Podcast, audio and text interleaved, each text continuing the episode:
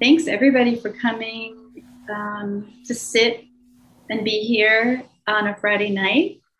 And I think many of you will be coming also for the weekend, which I'm so excited and grateful for. Um, and just so appreciative of this um, opportunity for um, my beloved Brooklyn Zen Center Sangha to know my beloved Sally. I'm claiming you. and vice versa. Um, and I know there are folks here uh, from Sally's community, and and and I'm hoping that this is um, just another opportunity to um, be in connection and to to weave bonds together, um, which is just a, a wonderful um, dream. I think we both have. Hmm. And um, such an opportunity for um, for uh, all of us to um, to really feel and learn um, from Sally, which um, who I've been learning from for many years. So um, I'm very grateful. I'm very grateful for all the forces that have come together to allow us to do that. I'm so grateful, Sally, for you to want to um, do to just generously do what you can to support Brooklyn Zen Center. It was just um, so moving to to receive that re, that idea and to um, do what needed to do to make it happen. And it's it's happening because of all of you. So thank you so much, and it's just been very encouraging uh, for us. So yeah. Yeah, it's such an honor to be here, to be invited, and it's exciting to begin, you know, this uh, this relationship in this way uh, beyond uh, an individual friendship and spiritual camaraderie that you and I have, and to also just bring it out and, and bring our wisdom traditions together because there's so much that we have in common. Um, and there, there are some similar roots, I would say. So thank you for the opportunity and thank you all for making it possible. Yeah, I said to Sally, we're going to have so much fun this weekend. I really do see it as fun. It's really fun and joyful. I do. Um, yeah. I do. Yeah. Yeah. You're like, it's not just about fun, but. the, well, the, it's my favorite kind of work. It's chosen work. Yeah. yeah. yeah. So maybe what we can do is just frame. So what we're going to do is just Sally and I will talk for a little while, and we welcome you to um, to, if you have any questions or any thoughts that come up while we're talking, to just throw those into the chat and then we can open it up into a discussion. Um, and, you know, it's a, it's a fairly intimate group. So I, hopefully it'll be easy for people to kind of jump in and be part of the discussion. And um, I also see it as a sort of um, an entryway into the into the forms for tomorrow um, and the practices. So um, so that when we come tomorrow, we kind of feel like we have some some under, a little bit more understanding about um, what's behind what we're doing. At least that's my my my wish for tonight. One of my wishes for tonight. Yeah. And maybe I'll just uh, give you a little framing. Um, I know some of you, but not all of you. So um, I'll just let, give you a little bit of framing of um, what my training and lineage comes from. Yeah. Um, so Actually, I am from the East Coast, so I grew up in the East Coast in the DC Baltimore area. So I'm familiar, and it's like wonderful to be back in autumn on the East Coast because where I live in California, the seasons are not as distinct. Um, and it's really wonderful to be in the environment here. Um, and so I first uh, began my studies in martial arts. I always say I was a martial artist first primarily through being a young child watching kung fu cinema. and that was my first entry, uh, not just into martial arts, but also just into um, seeing people who look like me reflected in larger media, because that, that didn't happen very much at all when I was growing up um, in a primarily um, white bodied, white centric uh, society, suburbs of, uh, of Washington, D.C. And um, so that was the place I went to find um, uh, powerful, honorable, um, intelligent people who were kind of upholding principles and standards that I believed in, values. And um, so that was like my, my young self. And then um, I trained uh, a bunch when I was in college. And then I uh, came out to the West Coast, to California, to study acupuncture. And so then that brought me, and I've, of course, obviously I've stayed there ever since my, since my 20s. But um, so I, then I just delved into acupuncture medicine, traditional Chinese medicine, which has many of the same paradigms as um, Taoism. It comes, there's, there's definitely an intersection of Taoism and medicine because both of those traditions have been around for thousands of years, and so has martial arts. And so those are like my three, um, my three loves, my three paths that have kind of found um, themselves into me, and that ha- I have found myself in them, and a return to my heritage after, you know, being a second generation Taiwanese immigrant. And so um, my martial tradition intersected with my, uh, my Taoist tradition when I met my teacher, Chen Yunxiang. He is a uh, 25th generation Wudang Longmen priest.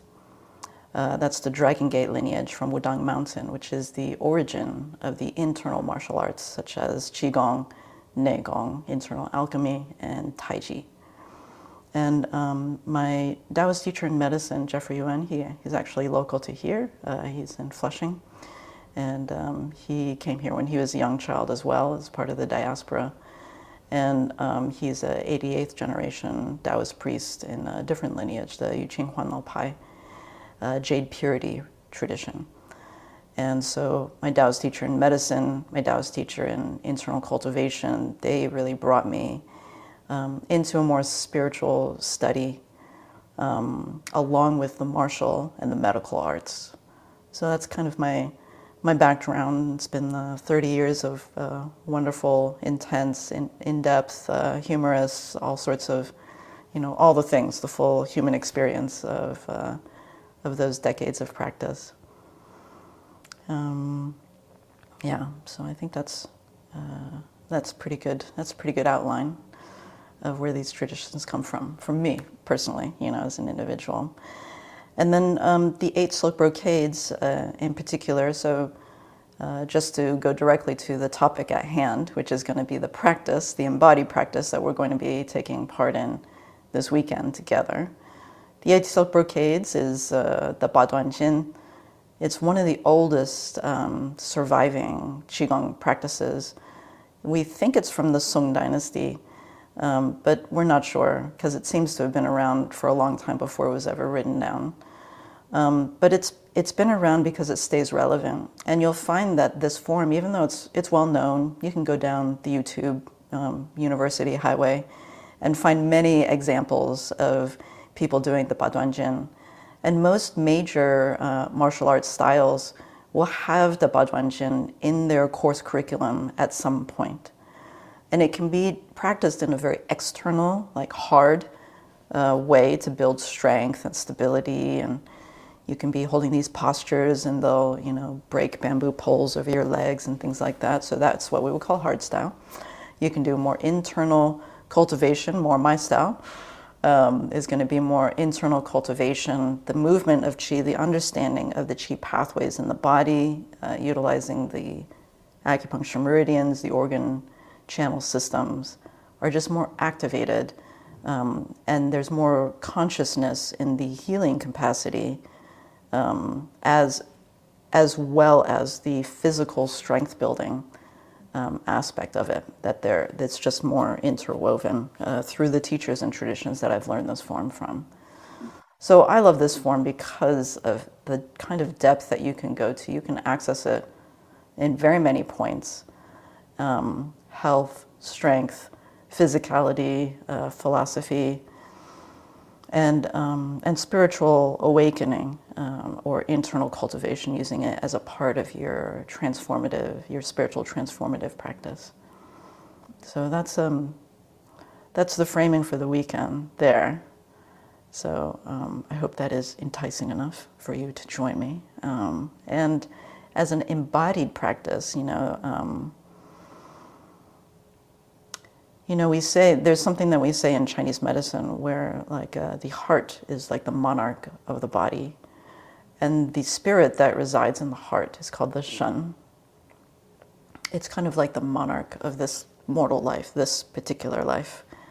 Um, and um, because the heart is actually a very simple organ, it's a big muscle with chambers that are filled and emptied. So the nature of the heart is benevolence. Whatever comes into the heart, it needs very little for its, its own self sustenance. And the rest of it gets pumped out to the rest of the kingdom, queendom, monarchdom. So it goes out to the, every part of the body. And then the shen that lives in the heart, it gets infused into the blood. And so the blood goes everywhere in the body, and so the spirit rides on the fluid of the blood along with through all these passageways. And so the cultivation of our Shen, our spirit, is, is a heart practice of this mortal life and also of our cosmic uh, soul. So our, we have the spirit of this mortal life, but we also have our timeless materialless, um, endless journey of um, our soul, our cosmic journey. And that connection happens through the um, medium, mediumship of our body. And it is uh, mitigated and mandated. The soul's journey is the mandate of the uh, monarch of this mortal life. So, as we're pumping the blood, the you know, the physicality, the embodiment of this spirit, this Shen, that becomes part of our cultivation practice. So the activity of that um, is a spiritual um, awakening or a way of um, so called purifying.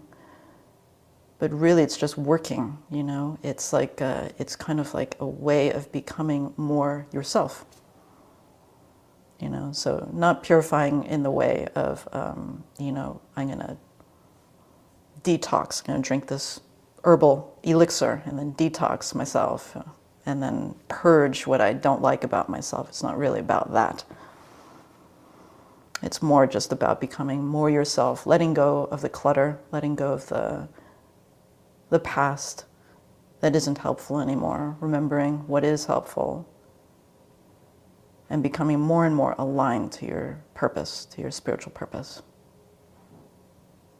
So, um, yeah, I'm not sure where we got off on that, but I love it. I love where you where, where you went, and um, it already started a series of questions um, for for me, um, and that image of the of the monarch and the heart being the the source. Mm really powerful. So one of the things that, um, and again, as you speak, I'm, I always translate it into uh, uh, the the uh, spiritual practices that that I have grew up in and um, work in. And so when I hear this, I hear compassion and the role of compassion in transformation, mm. um, and the shin, the heart mind, which is the, you know, where where the center is, not not up here.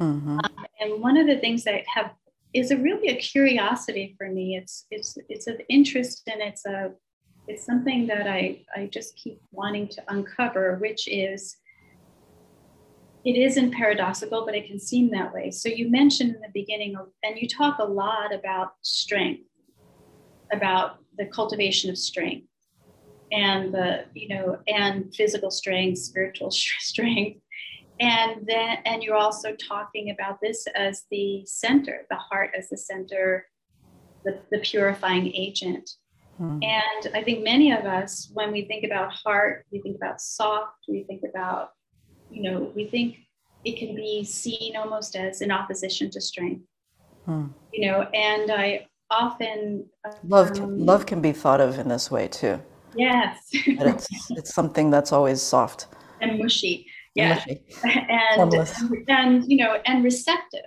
right? In some way that can then maybe almost seen as, as passive. And you know we have this um, we have this statue of Manjushri on our on our altar, and that is a, a pretty fierce figure with a sword ready to cut through bullshit, you could say, delusion. Yeah. And um, and so you know, as we also in our community cultivate um, an ability to cut through and see clearly all of the kinds of um, harmful, violent, uh, internalized and external manifestations of violence. And it's often a question, you know, what does it look like? What does strength and compassion look like together? How, in a mm-hmm. physical way? Because one of the things we were talking about, but I said, let's talk about, you know, the physicality of spirituality, you know, and um, so what? I wonder if you can you can talk about it from your paradigm. You know, what is what's the role of compassion and strength together? How does that how, did, how does that yeah known in in um, Taoism and in the martial art of Qigong? Yeah, there, you just uh, covered a lot of territory there, and um, really rich territory. Uh, one thing I want to distinguish are the Chinese words.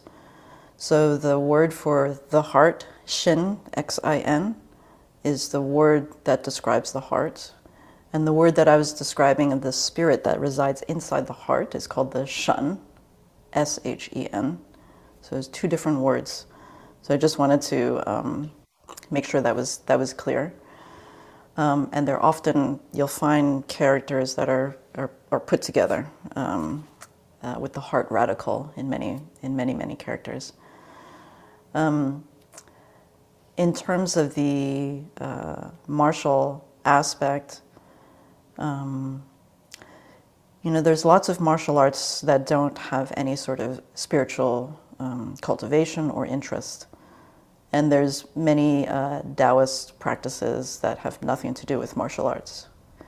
So the being a martial artist first, myself, I was always, I, I'm going to be attracted to the teacher who has and the lineage. So our particular lineage from Wudang Mountain um, is has the martial arts and the Taoism and the internal cultivation. That's kind of like our focus, right? And, and many other sects will focus more on the um, religious rituals or the um, other other aspects. They have well, the other aspects like health or community service or um, funerary rites, marriage rites, things like that. So there's lots of ways that you can um, become specific with your study, almost like having a major at a university.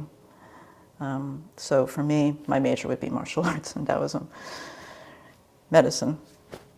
Um, in terms of um, how we reconcile physicality. Uh, physicality, we are physical beings. We're in these bodies that need care.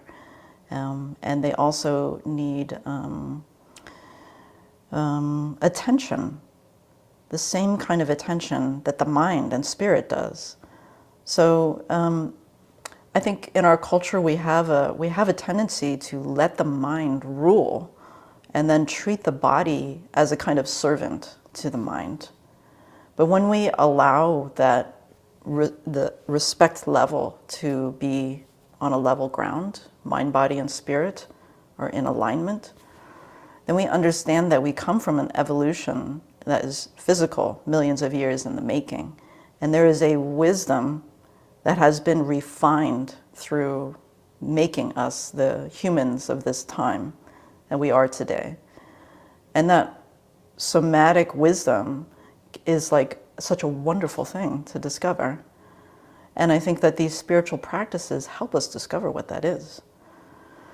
And so, um, in in Tai Chi and martial arts, in in Tai Chi, we we're not um, we don't cultivate aggression. You know, it's not mixed martial arts, ring fighting or competition fighting, things like that, where you might be cultivating aggression or conquering or winning in some way. That's battlefield martial arts, what we would call in the old days battlefield martial arts. When we bring the cultivation practice into it, we bring that ferocity towards bring, coming into more and more alignment with our values. And so sometimes I, I say, you know, like in Qigong, you can practice a lot of Qigong just for health and individual um, uh, spiritual enlightenment. Um, but in Tai Chi, because it's also a, a martial art as well, that's when you start to deal with relationship. Martial arts is all about relationship. It's all about conflict in relationships and how you deal with that. And you know, any relationships, if you've got siblings, you know, you probably know a little bit about conflict in relationships. You know, if you've got some folks in your life, you know, you've encountered, you know, um, difficulties, you've had disagreements and arguments and have find a way back to each other. This is also uh, just part of life and actually how we learn. It's a very rich part of how we learn is through challenge. And so bringing it in, into the physical realm, you know, sometimes uh, you can be a very peace-loving, peacemaking person. That's your purpose in, in life is to bring more peace to the world. Um, but sometimes conflict comes to you anyways.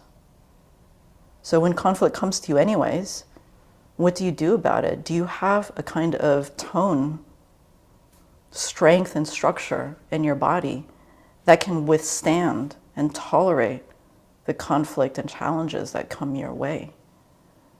So these things, um, and also sometimes we don't have the mental or spiritual fortitude when we're challenged in those realms. So when we have a somatic fortitude, when we have a physical strength that lets us know where we are balanced inside of our bodies, even if we can't make the most brilliant argument because so and so is so much smarter than you or louder than you or whatever it is, if you can stay in your physical center and keep your breath even, you're already still you. Even though you're like in this storm of conflict, you're still you. You still have access to you. So I think it's very powerful, it's very empowering. And that if that is the primary uh, way that you're practicing, is your ability to return to your center physically, mentally, emotionally, spiritually, you find your way back more and more easily, more and more regularly. Then you yourself become a more peacemaking person in the world because you're not, first of all, you're not reliant, as reliant on others to provide that structure for you all the time. And as well, you're not reliant on, you know, the being the pusher, you know, the aggressor to, in order to form the shape of you. So many things come up as you talk about this, and the connections I'm making um, are related to um, some of the work as a therapist and as what we've done in community around um, somatic blocks that are. Sorry, what was that? Blocks, or, oh. or you could say protective or defensive strategies um, that are are become procedural because of um, um, because of an experience that we could not integrate into our, our bodies. Mm, like so for example, what would that be like? For example, example um, um, uh, somebody um, uh, shaming us, mm-hmm. dismissing us, um, being violent towards us physically, emotionally, or otherwise.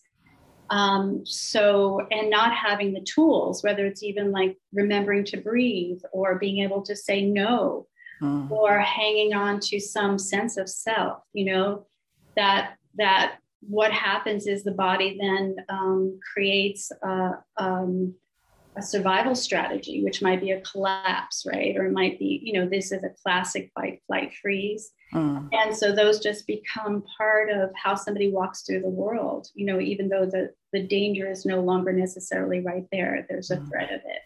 And we were just talking a few minutes ago about, you know, um, disassociation and that like kind of leaving your body uh, in the face of a kind of frightening uh, a social experience, you know, which which this is always for me. I'm, always, I'm, always, watching Performance anxiety. activation in my body.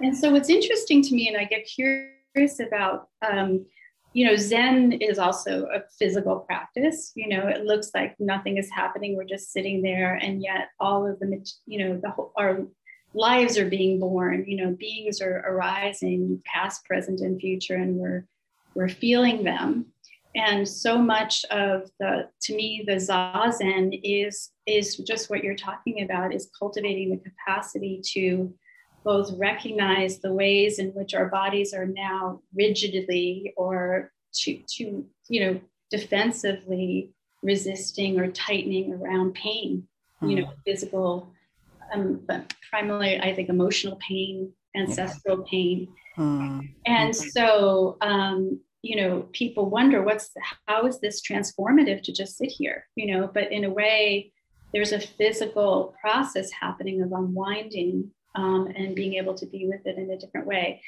But you know it has its limitations you know and i, I really love the idea of um, you know and, and i'm curious about um, how by actually embodying a different position by embodying the kinds of positions in the qigong movements you're actually kind of uh, creating a different um, a flexibility and perhaps an unwinding uh, uh, uh if there's if we're so afraid of of um, of coming forward in some strong way, you know, it, that that starts to happen through those movements that we find a way to see what that feels like, and then we can start to develop different habits. And yes, you know, mm-hmm. Yes, I mean, I, I feel that one of the most uh, empowering things about uh, having embodied practice like uh, internal martial arts and, and martial arts is um, is how we are training our default patterns differently. And maybe you feel the same way through your Zen practice. Is that early, you know, when we are less empowered in our lives, maybe we're children and things occur that we don't have any control over, so we are adapting as best we can to conditions which are sometimes overwhelming when we grow into adults, we mature uh, enough that we can actually learn a different a different pattern. You know that that old pattern it served, so we have to respect it. But in our current life, maybe it is um, it is getting in the way of something, and so um, to not throw it away because that survival mechanism was very useful, but to learn and strengthen a different pattern in life, to find ourselves balanced in a dynamic way, because balance is dynamic, is not static. To find ourselves balanced in a in a in a moment to moment way. Um, and I feel that the tapping into the physicality of balance is is very uh, powerful because we can access that oftentimes more readily than we can to emotional balance or to um, a mental balance, depending on who, how we are conditioned, right? And what conditions we are interacting with out in the world, you know. Yeah, so, you know, um, what I love about, I was, while you were talking, I was trying to find the names of the, of the, of the different um, forms that we're doing, uh, the name of each of the movements, because hmm. um, mm. they're quite powerful. Uh, I don't know if you can read a couple of them for us. You know, the the qigong forms of this. Um, oh, you like from the set list or something? Yes, like the set list, right? So mm-hmm. there's and um, so there's these different energies from in each of these forums And one of the things that has been so um, useful for me is the movement between a kind of form that is a you know I could say is like a, a certain kind of forceful form, you know, like pushing or mm-hmm. wielding the sword. And then there's a there's forms that are just like water, right? Like mm-hmm. just this um, parting the seas and. but the fun, the interesting thing is like the same form, the same uh, you know sort of set of choreography, can have a very rigid expression, and it can also have a very soft expression. Mm. So just like when you're sitting zazen, some days your experience is like a, a, a, storm, and some days is very peaceful, and there's a million things in between, right? So it's the same thing. I like to compare it to like playing a piece of music. Like the notes on the page are the same. It's called the same piece of music. It was created by the same person. but the musician actually making music, like how they feel in that moment, what is alive for them in that moment, comes through in the music.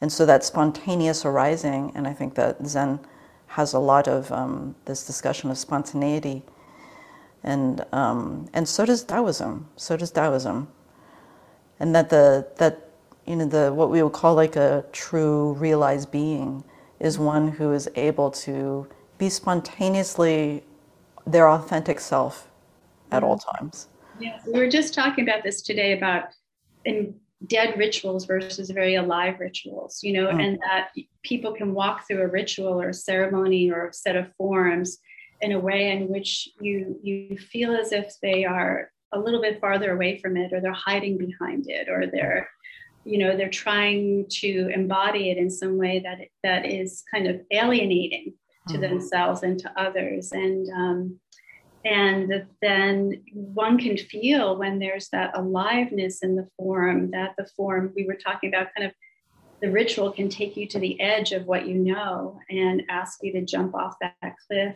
and and let go of all of those things that we hang on to um, to uh, keep us from uh, letting go of all of those protective mechanisms you know and um, you know, in our community, as I was mentioning, we have these way seeking mind talks happening. And I was sharing with you how this form, this ritual of going through that process, and there's nothing to hang on to, you know, and and you're trying to like create a talk where you're not going to feel shame and embarrassment and all the kind of possibilities of uh, pain, social mm-hmm. pain, mm-hmm. and uh, judgment. judgment, and yet to um, to prepare and control for that takes you farther away from the kind of uh, request. Yeah. Deep ultimate requests. Yeah. Know, yeah. go into the form and be held by it. Yeah. allow it to move you, right? Like the. Yeah. Yeah, so on the one hand, it's like an exercise to do, right? It's to um, talk about the, the way that you are entering into Buddhism, the Buddhist path, right? Is that correct? Yeah. Mm-hmm.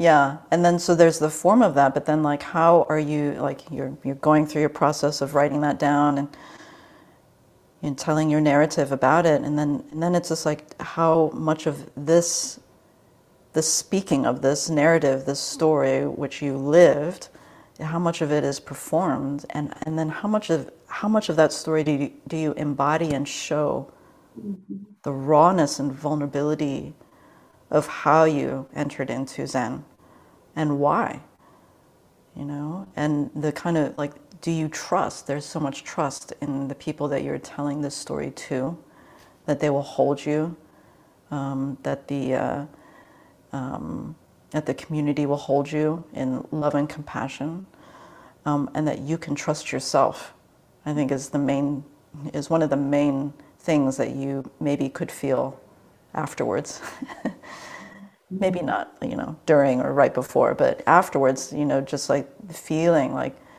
oh yeah i meant that. I, that was like an authentic expression of myself. I was really myself when i when i was able to tell that story. And that it's reciprocal that there's something about the conditions of the community and the energy. It's it's a it's allowing oneself to receive people's attention and presence and letting go, you know, just um, letting others in.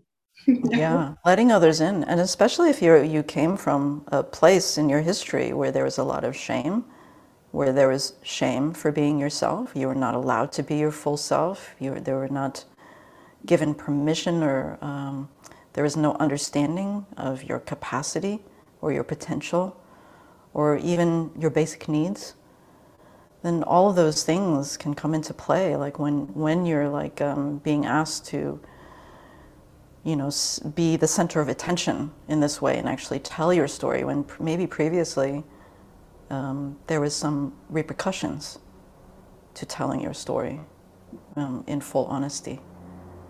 So that level of trust is is very precious and needs to be protected.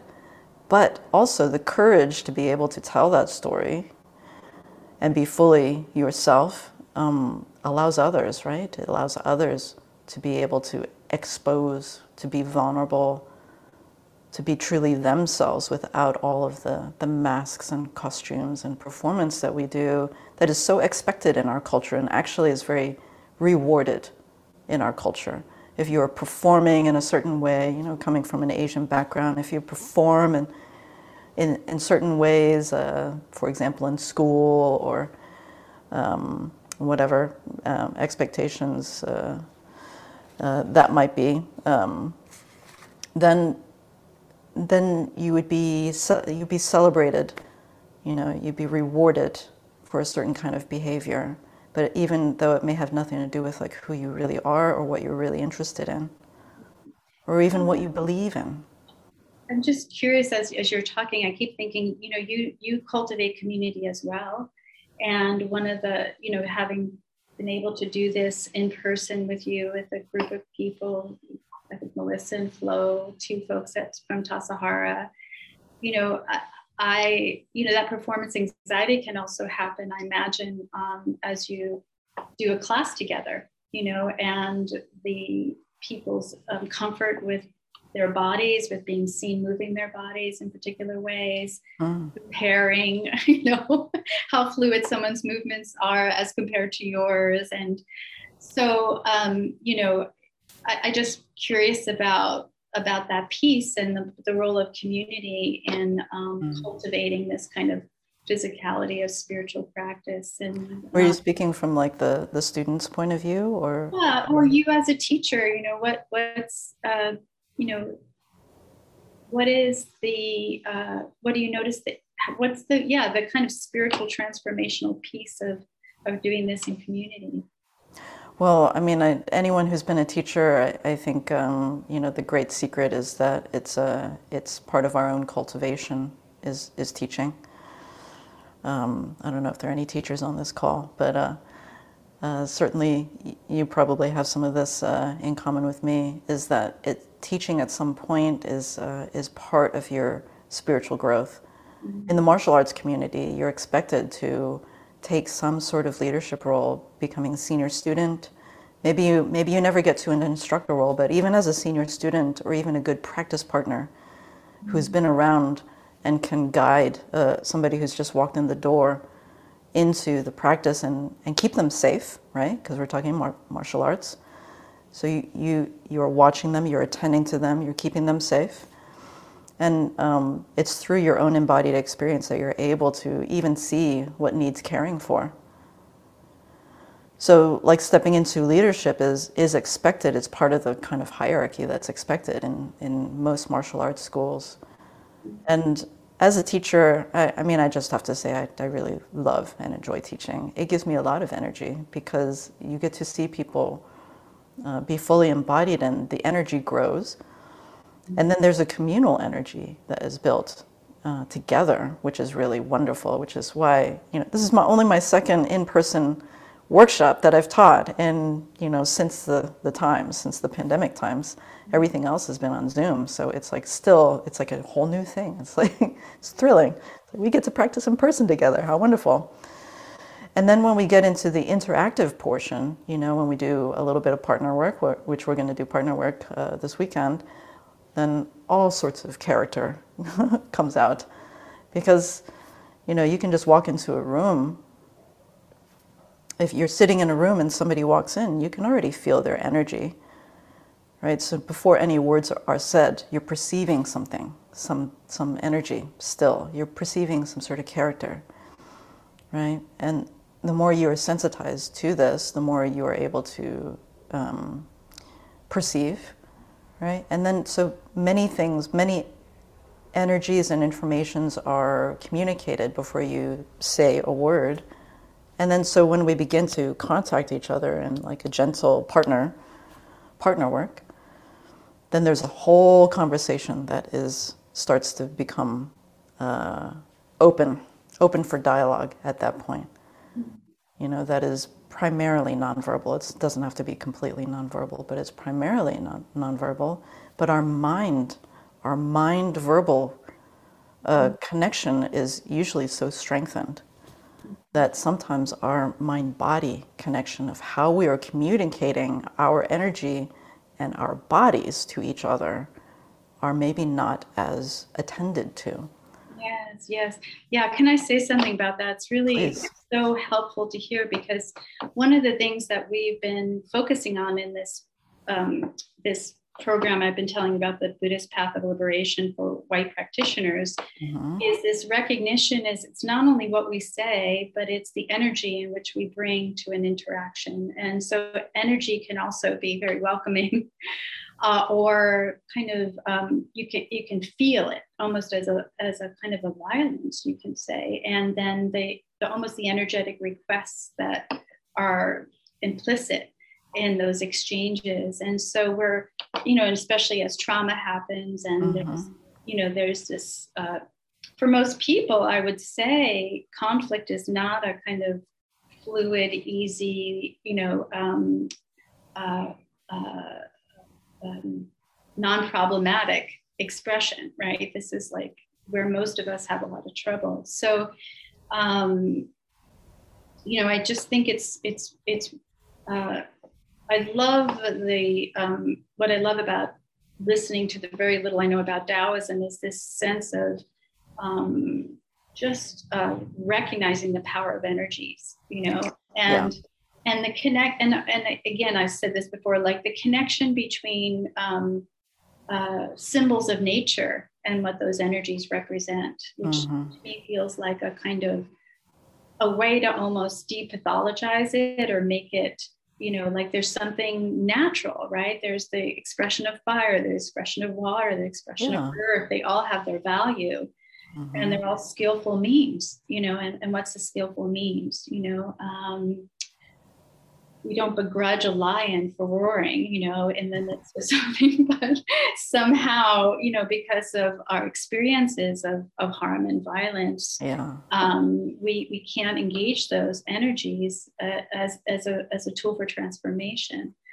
Yeah, I mean, we can. Um, I feel like uh, these embodied arts are are a path of um, peacemaking, because we are responsible for these bodies we're responsible for the energies that our bodies produce. And we don't necessarily have a lot of consciousness about the impact of our bodies, the space they take up, and the energy that they produce. And so, um, in a in a society like like ours and, the American society, we we we have our uh, biases, right? Say, if you were to, to bring it to a yin yang a yin yang kind of um, uh, comparison, right? We're a very yang oriented society. We're very, we're very, uh, you know, extroversion, loudness, bigness, tallness, all these things are rewarded in our society. They're privileged, right? And um, the, the opposites are disadvantaged, right? But they're not true, um, they're not true, true values. They're just contrasting energies right? One is not actually like it's not a moral like actually better or worse than each other right? It's just a bias. So you know for the discussion of chi or energy you know sometimes when people are new to qigong or acupuncture for example or something else uh, in this realm you know qi feel, seems like this kind of mystical mysterious um, thing that you have to get somewhere or that somebody's going to give to you like your acupuncture is going to give it to you with a needle somehow you know chi will be produced. But actually we we are swimming in chi all the time because chi is just the energy of vital. It's just the vital energy of all living beings. So there's chi in the house plant there's chi in the water there's chi in the wood that is keeping this building upright. So all living things have chi. We're swimming in it all the time. But because we we're kind of like a deficit focused nation. And so we are always thinking that we need more of something and we need to hoard it or bank it, you know, we just need more of it and we have to supercharge it and then we have to make an elixir out of it and then we have to sell it and make a lot of money and we have to produce more of it and drink more of it. So it's just like we, we have this kind of like externalized thing of like we need this like critical substance, this uh, this new fruit or mushroom from the Amazon, and um, we need to um, mine that and ingest it because we feel so def- deficient inside. If you felt fulfilled, if you felt whole, if your practice was a practice of being your whole self, and you were able to fulfill that on a daily basis, then maybe you wouldn't need to mine all of these other resources. Maybe that sort of heat of that um, appetite would be turned down a little bit. Yeah, and you know, um, the, the, the image that comes up for me is receptivity, that um, we're so desperate to grab something or think that we're deficient that we're not even in contact with the kind of natural reciprocal energies that are being offered to us. Um, yeah. That all that there is an offering in each moment energetically mm-hmm. for us to kind of receive, feel the impact of, and and and respond. You know, mm-hmm. either with in kind or you know with a playful contrast, and that that, that there's a, a, a harmony um, but we can't be in harmony and we can't be we can't um, see that there's a fullness of energy as you're talking about if we're if we've got this kind of well we call it that sense of separation you know mm-hmm. and this and, and an object that's either something we want to grab onto or something we have to resist yeah, yeah. blocks that flow right and that's why you know and i know we have to i would like to to have everybody join in but that push hands exercise on sunday mm. is so powerful about the about the give and take about the relational yeah. quality that's always happening and how to make that conscious and feel the impact in your body and have a and feel free enough to be able to receive and then and then offer something you know yeah that reciprocity that reciprocity you know in an active way it, it's not like a it's not um, just spending and and then not having anything left, right? It's like the, the it's this cycle. You know, the yin yang symbol is a symbol that is one that is in motion. You know, that symbol is just a snapshot, but really the activity of it is the activity of, of life. It's in motion. Yin and yang are always, it's like alternating current. So one feeds into the other, one creates the other, one nurtures the other, one receives the other, one goes towards the other. So it's just like this reciprocity creates like this uh, a mutual energy, mm-hmm. right? That energy. is more than the separate em- energies. Mm-hmm. energies separated or disassociated, going back to the disassociation, that disassociation actually uses a lot of energy to compartmentalize, to quarantine, those energies away from each other takes a lot of energy. Mm-hmm. But if we are feeling our natural selves, or filling up our whole body as our natural selves, actually we feel in communion with nature because we're all made up of the same stuff. So there's just less to argue about. Mm-hmm. There's just no argument when you understand that we're made up of the same stuff. We're responsible for each other we're responsible to each other. You know? Right. And, and it takes a while for the body to get reconditioned to trust yeah. on a deep level. It's like, uh, you know, how it's, and it's repetition, right? It's practicing, it's showing up, it's going over and, over and over. Community. And in community. Right. Great segue, isn't it, Sally, for us? Yeah, right on time.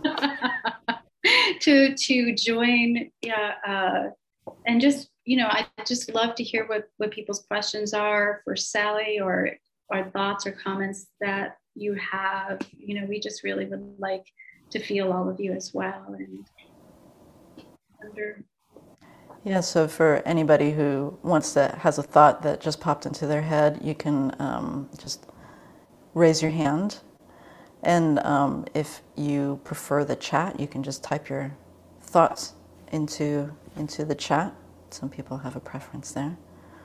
So we'd love to open it up to discussion now um, and interaction. If anything that we are talking about tonight landed with you, had you, if you felt any sort of resonance with uh, anything that was talked about tonight.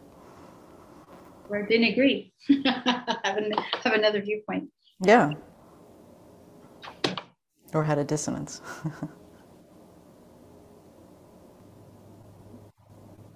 Hi. Um, I um. Hey, Stacy.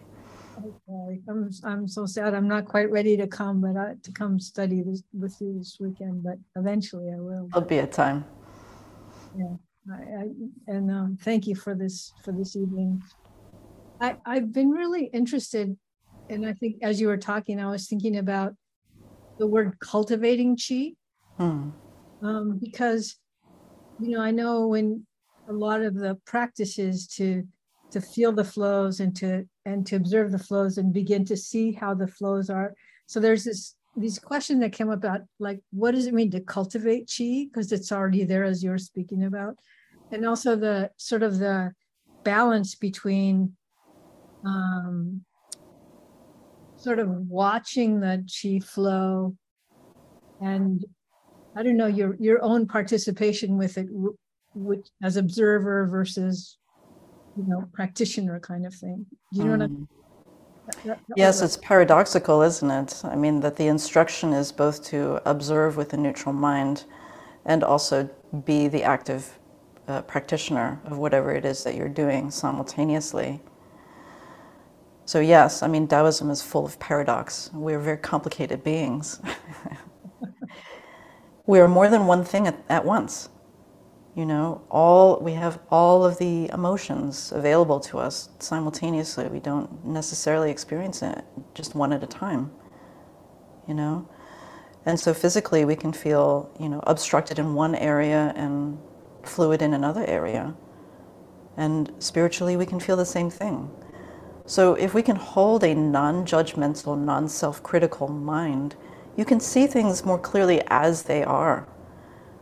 And with this ability, and it's it takes reps, it takes experience and maturity to be able to develop the um, ability to stay in the discomfort zone and to still have a non-judgmental, non-self-critical mind.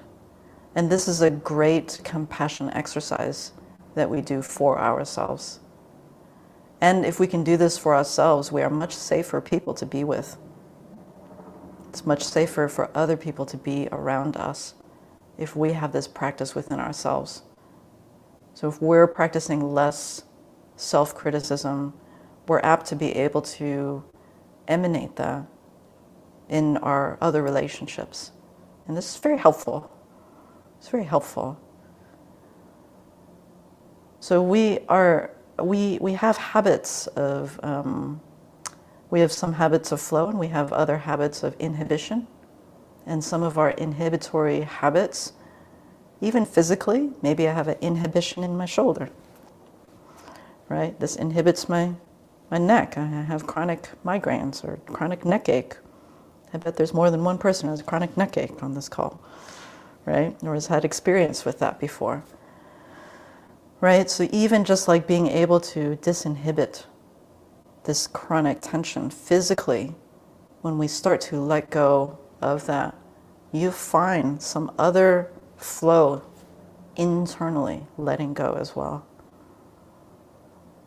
You know, when we hold on to strongly onto an opinion or a posture or a position, we can um, be blind to other dimensions of ourselves and of others. And so when we have an example of this in the physical realm, it's, um, it has a chain reaction effect to the other realms of your experience mental, emotional, spiritual. And can you, um, what what is meant by what do you mean by cultivating chi? Mm. Yes, I guess that's a pretty Taoist term. Um, cultivation is the, the word that we tend to use. Um, the Dantian, maybe some of you are familiar, maybe some are unfamiliar with this word, but Dantian is the field of cultivation. And um, in Chinese, it, it just looks like a, like a field with a cross in it. It's like you can think of it as a, an agrarian, a farm, a field where you're going to grow something. And you have to, it's not just the, the seed that you're planting in the soil and watering it every day, but it's the soil itself that needs cultivating as well. So, whatever field that you got, whatever body that you got, whatever childhood conditions that you got, you didn't necessarily choose them, but whatever you got is your field of cultivation. So, whatever obstructions, irrigations, you know, weeding that you have to do to encourage the health of your soil, the body. Your, this is your field of cultivation, your entire life. You will determine the quality of what will grow. Because really, like in your DNA, you have so many options of what you could cultivate and grow. You could have become a teacher, you could have become a lawyer, you could have, you know, you could have had children, you could have not had children. You, you have many, many choices in life. Um, so the blueprint is that you have many blueprints out there, but what you choose to grow and the quality of what is grown depends on the soil and how you attend to those goals. So this is a part of our cultivation. And in Chinese, we, you know, we really think like super long term. We don't think about just like the, you know, tomorrow or, you know, the next 20 years or, you know, just our children. We're thinking about generations and generations. And we're also thinking about our ancestors quite a bit. So, you know, in terms of what we're cultivating, we, we're, we're thinking like 100 years so that's that's also part of what we feel we're responsible for. It's not just our individual life. Um, Confucian um, traditions are very communal, and they can they can be criticized. Some of those criticisms are very valid. You know, it can be overdone, overwrought, uh, in terms of quashing the individual needs and expressions. But there's a lot of function to Confucian values because of the communalness of it, that you do think much more than just the individual and much more than just this lifetime. So I hope I answered your question about cultivation. Both, yeah, very much so. Thank you. Yeah. both, both cases. So legacy, you know, like your the farm that you're going to hand down to your kid or just you know your chosen family, the young people in your life. It's like, well, what is your gonna be? What's gonna be your legacy? You know, Laura, it's like you're you're involved in a lineage, not just of your ancestry. That exists too. But now your lineage also includes your, your spiritual lineage. You know, what is what is your legacy? What's the legacy of Brooklyn Zen Center going to be? You know, to be determined. you know but that's a i know that that's a that's an active question in your mind all the time right and you're creating it every single day every moment every person every interaction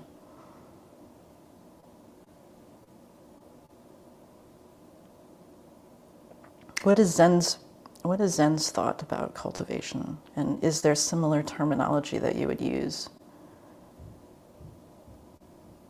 You know we're full of paradoxes as well. So, um, which is always to try to offset the tendency to just um, harden into one side of a reality versus both, you know, and and also to help a students, you know, not get caught somewhere and and then um, hold on to that and miss the other side of every experience, right? So we have, you know, this famous Dogen saying, "Practice realization." And so there's this understanding that, um, in some senses, we have to let go of the whole idea of cultivation. Hmm. You know, that that idea of cultivation can set us up as to believing that we're not whole and complete just as we are, or believing that our Buddha nature, our, our um, wholeness, or our enlightenment is somewhere else other than where we are right now. So we've got that side of it that we speak of all the time. And then we have the practice side, you know, which is you actually have to cultivate the capacity to recognize that truth.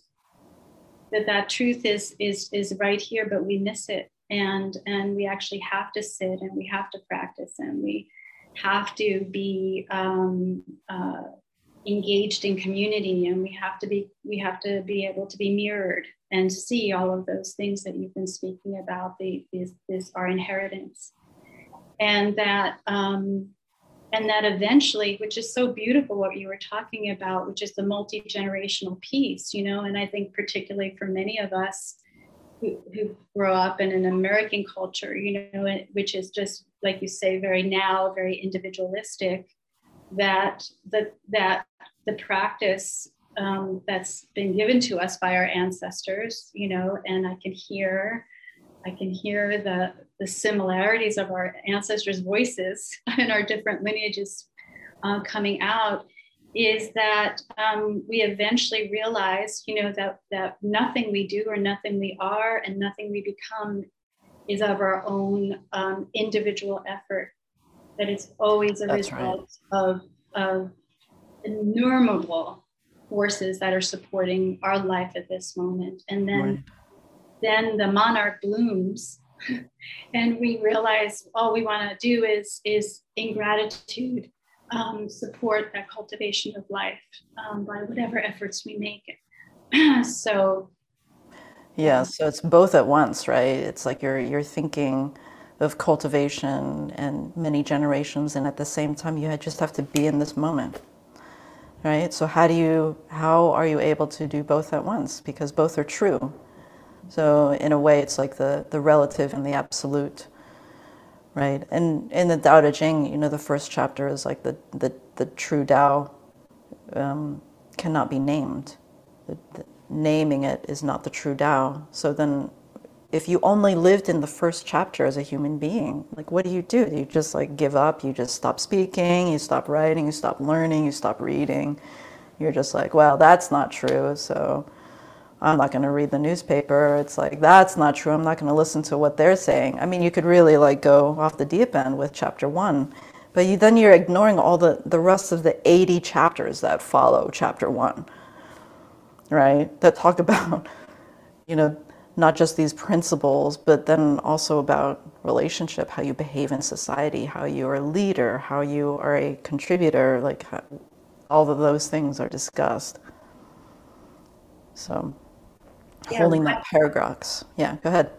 No, I was just thinking, you know, how you ring the bells, you know, that that it is in in this activity that we discover all of this, right? Or in doing those forms, you know, and I I have this desire to like want you to unpack why this form goes to this form and what's the, the and you know and and I know your response would be like we would say just come sit you know just come practice and you'll see they'll be revealed to you in the doing of them you yeah. know in the talking about them so yeah we're we're we don't uh, tend to be very patient um, about we want the answer now but um, you know we often, the, the answer that we want is often on the conceptual level, but to have it on a felt level. Um, you must invest in the embodied act. Over and over and over and over and over. Yeah. And so there's a, there's also this paradox too of like what's over practice and how do you maintain your spontaneity while practicing a lot? right? So it's like even in, in martial arts, you, you know, you have people who are experts in that form. They can perform that Tai Chi uh, choreography uh, to a, a, beautiful level. But maybe you can sense that there's no heart in it. Maybe that you don't feel like there's any artistry in it. But they did it technically correct. And they've done it one million times. You know, Malcolm Gladwell will be very proud of them. But then it's like, do they are they able to really use it as a tool of expression? You know, are they able to be spontaneously like through the form? Are they able to express their spontaneous self in that moment? You know, and, and I think Zen gets this reputation to look, you know, walk into the Zendo, everybody looks very, you know, all the same, very stiff and sitting in the same place, not moving. Like, what's going on there? What's going on there, Laura? What's going on there? Somebody else, tell us what's going on there. What's that?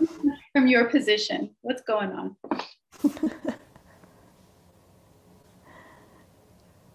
Does anybody else have any other comments or questions? or anything that they want to share about their own experience. Because I think there are a lot of practitioners on this call. Claire?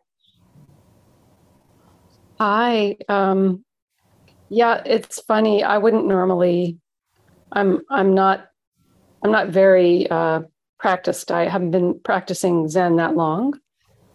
Um, but regarding the kind of um, energies that you've been talking about, Sally, and the repetition of practice, um, I just had an interesting experience this morning of just watching uh, one kind of emotional energy transform itself into another.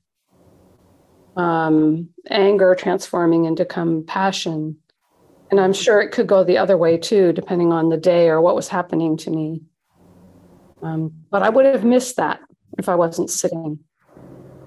I think these things go on in me, but I wouldn't know without the practice. And is it worth paying attention to? Well, it certainly was today. I mean, it changed everything that I did today and how I behaved and hmm. how I treated people. Sent out a couple of apologies today. It's a powerful skill to apologize. Mm-hmm. Hmm, thanks for sharing that. This practical application is eminently practical. The esoteric is very interesting, important, but this practice is is practice. It's a it, it's very um, in in the world. You know, the other piece, you know, uh, Claire, thank you so much for sharing that and your question, Sally, of what what was the impact of the watching? What was important about being able to see that? You know, because you might have changed from anger to compassion without noticing, but there's something different in the witnessing I, I have experienced. You know, we start to see the connections and the links around conditions. We see that things arise and that they fall away. You know, and maybe we're, we don't where we have a more relaxed relationship because we can understand we don't have to grab that or do anything with it. We can let it shift and change in that way that it does. You know? Yeah, and trust that you have the ability to change. Encouragement of that. Mm-hmm. Melissa. Um, I have a both a I suppose a comment and a question that I'd love to get uh, both of your reactions to because it it's also apologies a little bit of a spoiler alert because for those coming this weekend in in the partner work one of the more interesting thing that always comes up and it's come up in in the kind of mix of qigong and martial arts that i've done is this um, really fun insight into uh, the way we all or at least i think we all have a have a tendency to um, overreact to the contact point. Mm. So that when you you're putting your hand out next to someone else's or someone is grabbing you, that the cognitive and in many senses almost emotional, physical, embodied reaction mm-hmm. becomes all about that contact point. Yeah. And it's particularly elevated when your hand is at play because mm-hmm. we are super handsy people. And that's part of the whole yang thing, and it's the way many of us learn. But one of the things that I've really enjoyed learning about is the way that it's not about the contact point. And it's acknowledged, it's there, you can't ignore it. But that in martial arts and practical martial arts, it's it's a really not helpful thing. you you almost you give it away if you overreact to the contact point the other person if they're skillful mm-hmm, mm-hmm. will will actually at the risk of being black and white they they then can control the space and they have an awareness of you that means they can easily make you irrelevant in some sense but anyway i was just curious uh, you know laura i know you know we've we've done the touch hands together as well but just uh, I'd be curious about your reaction to to that issue. You know, I I was so um, when you said it's not about the contact point, my mind just stopped for a minute. I'm like, what is it about? you know, because the contact point is so impactful. I mean, I, I have I haven't done this maybe in four years. I haven't done it that often, but I still have a very visceral sense of what it felt like to be in that kind of intensity of contact.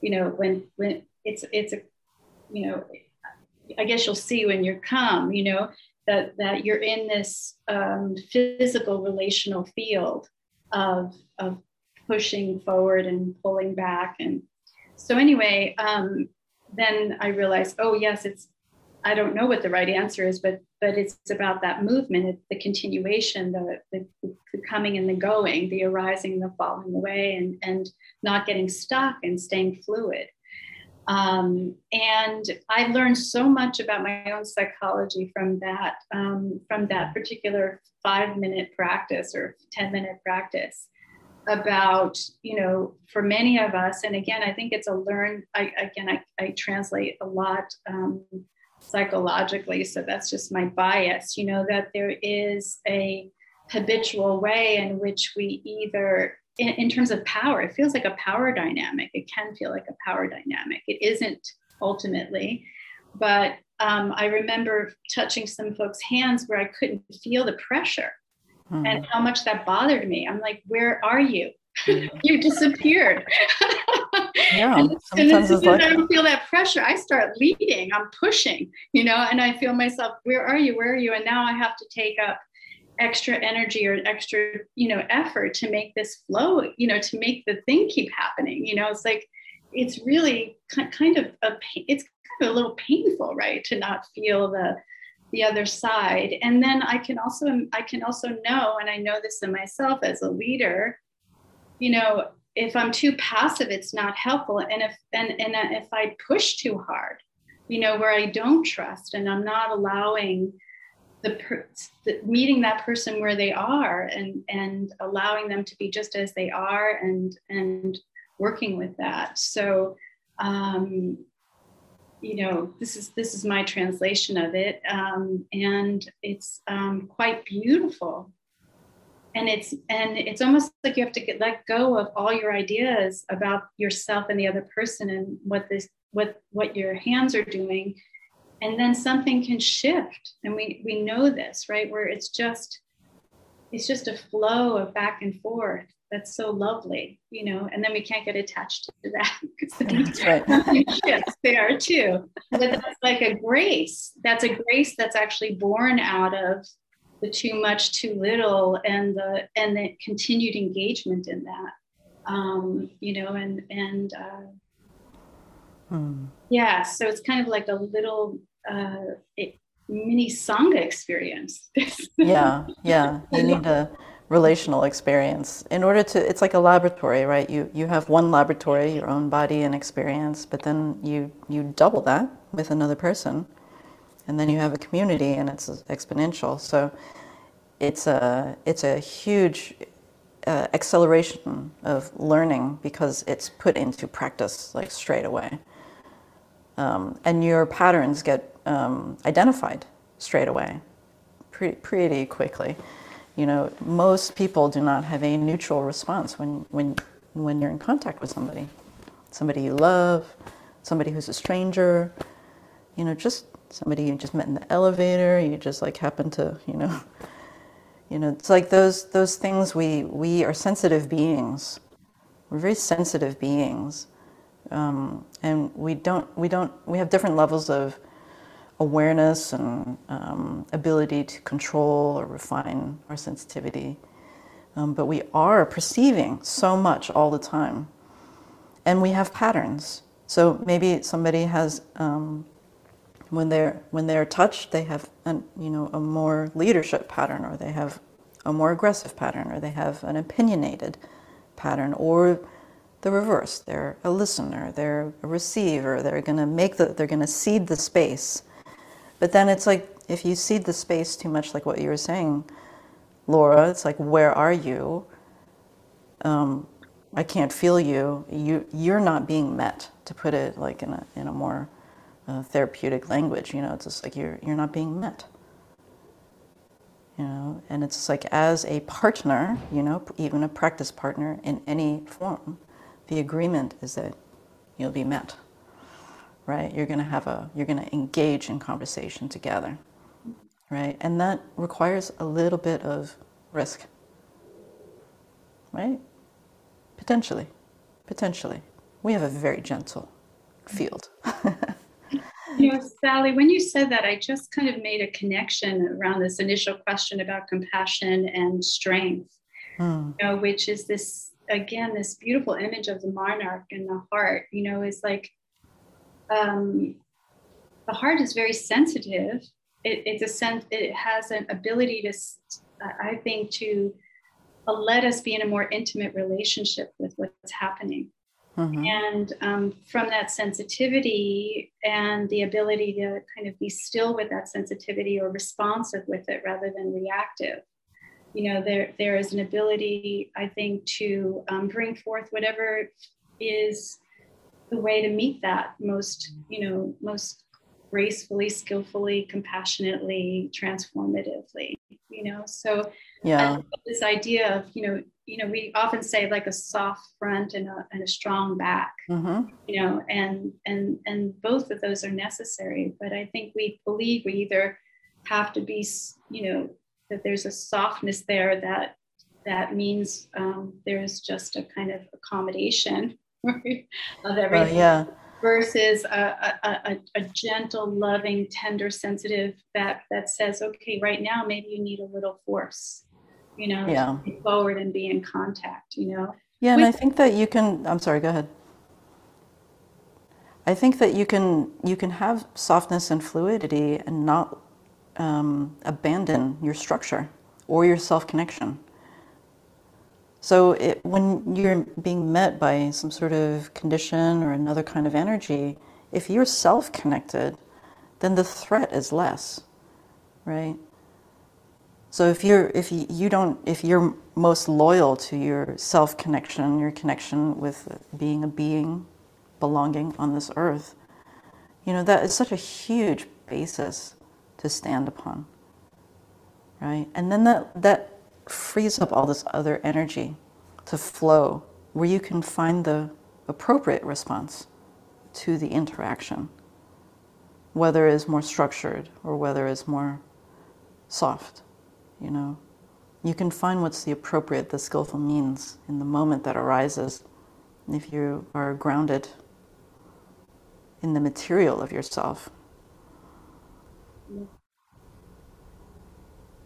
just a few more moments. Any any other thoughts or questions or comments? Kristen? Hi. Hi. both so much. Um, so lovely. And, you know, what I'm struck by is, Sally, what you were talking about, and Laura, um, you've spoken about too, and, and uh, is this, my, my translating of it is like growth, growth happens outside the comfort zone.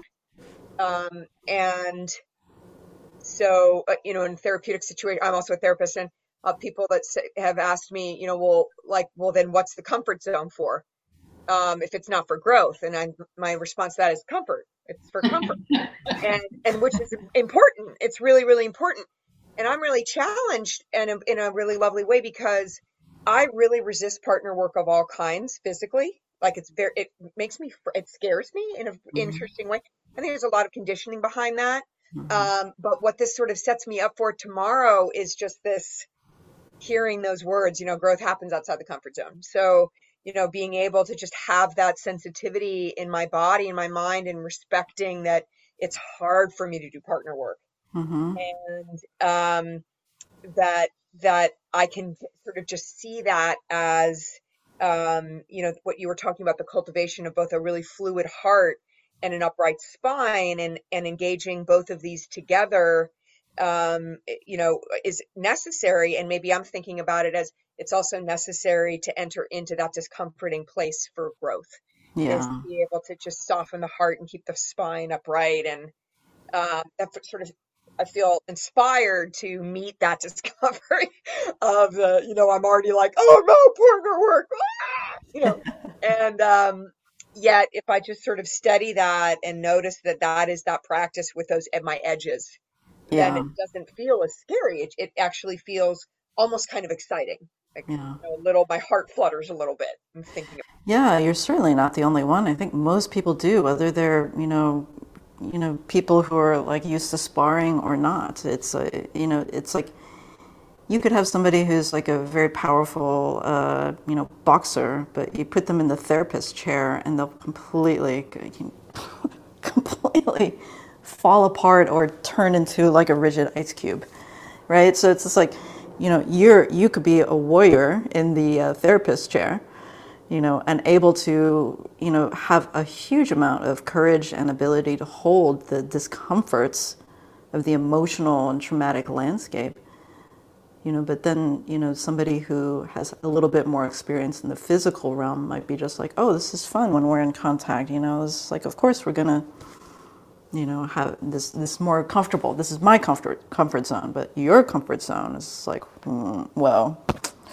i uh you know i'm glad that you do that job. That's not my job you know that sort of thing you know? So it does take a little courage but that exactly we we as human beings we learn through challenge without challenges we would just uh, just fall into our own complacency So Sally, it's uh, we just have three minutes, and um, I didn't know if you had. Most folks, I think, will be there tomorrow. Is there anything you want to say in closing or in preparation for tomorrow? Or Hmm. well i just want to say you're all already prepared so just relax come as you are um, you know bring the things that you need water a snack um, you know, I think we're going to try to. You can wear shoes if you want to, but um, if the if the floors are smooth enough and clean enough, I, I I encourage you to be in your bare feet so that you can feel the ground. It's not comfortable for everybody, so just uh, bring what you need. If you are going to wear shoes, bring shoes that are clean and also have a flat, flexible sole. Uh, so, for example, not a running shoe where the heel is higher than the toes, right? Because then your balance will just be pitched forward, which is great for running, but not great for what we're doing tomorrow. Okay. Uh, what else do we need to cover, Laura? comfortable clothing? Do you want to say something about the thing? Yeah, just clothing that you can feel like you can move around in comfortably, layers, so that you don't get too cold or too hot. Um, we will have a lunch break. Um, yeah, okay, and uh, we're, we're not uh, we're not here to be perfectionists. We're here to have some discover something new about yourself and about this practice and working with each other, and make new friends. So just bring a you know, just curiosity and uh, lightness with you as well. Thank you, Sally. Thank you, my dear friend. Speaking of Thank you, my dear friend. and I really look forward to seeing everybody tomorrow. And um, we get to play together and um, discover something about ourselves and our our bodies and um, being in relationship with each other's bodies. So I'm really looking forward to it. Thank you, and thank you again also for supporting Brooklyn Zen Center. Um, for your your bodies and your hearts and your minds. So um, and doing this with us and for us. So I'm just deep gratitude. Thank you, everybody. Thanks, thanks for showing up tonight and bringing your full selves. And thanks for the opportunity. And thanks, Luke, for holding the technical space. And we'll see you tomorrow. Good night. Good night. Good Night, everybody.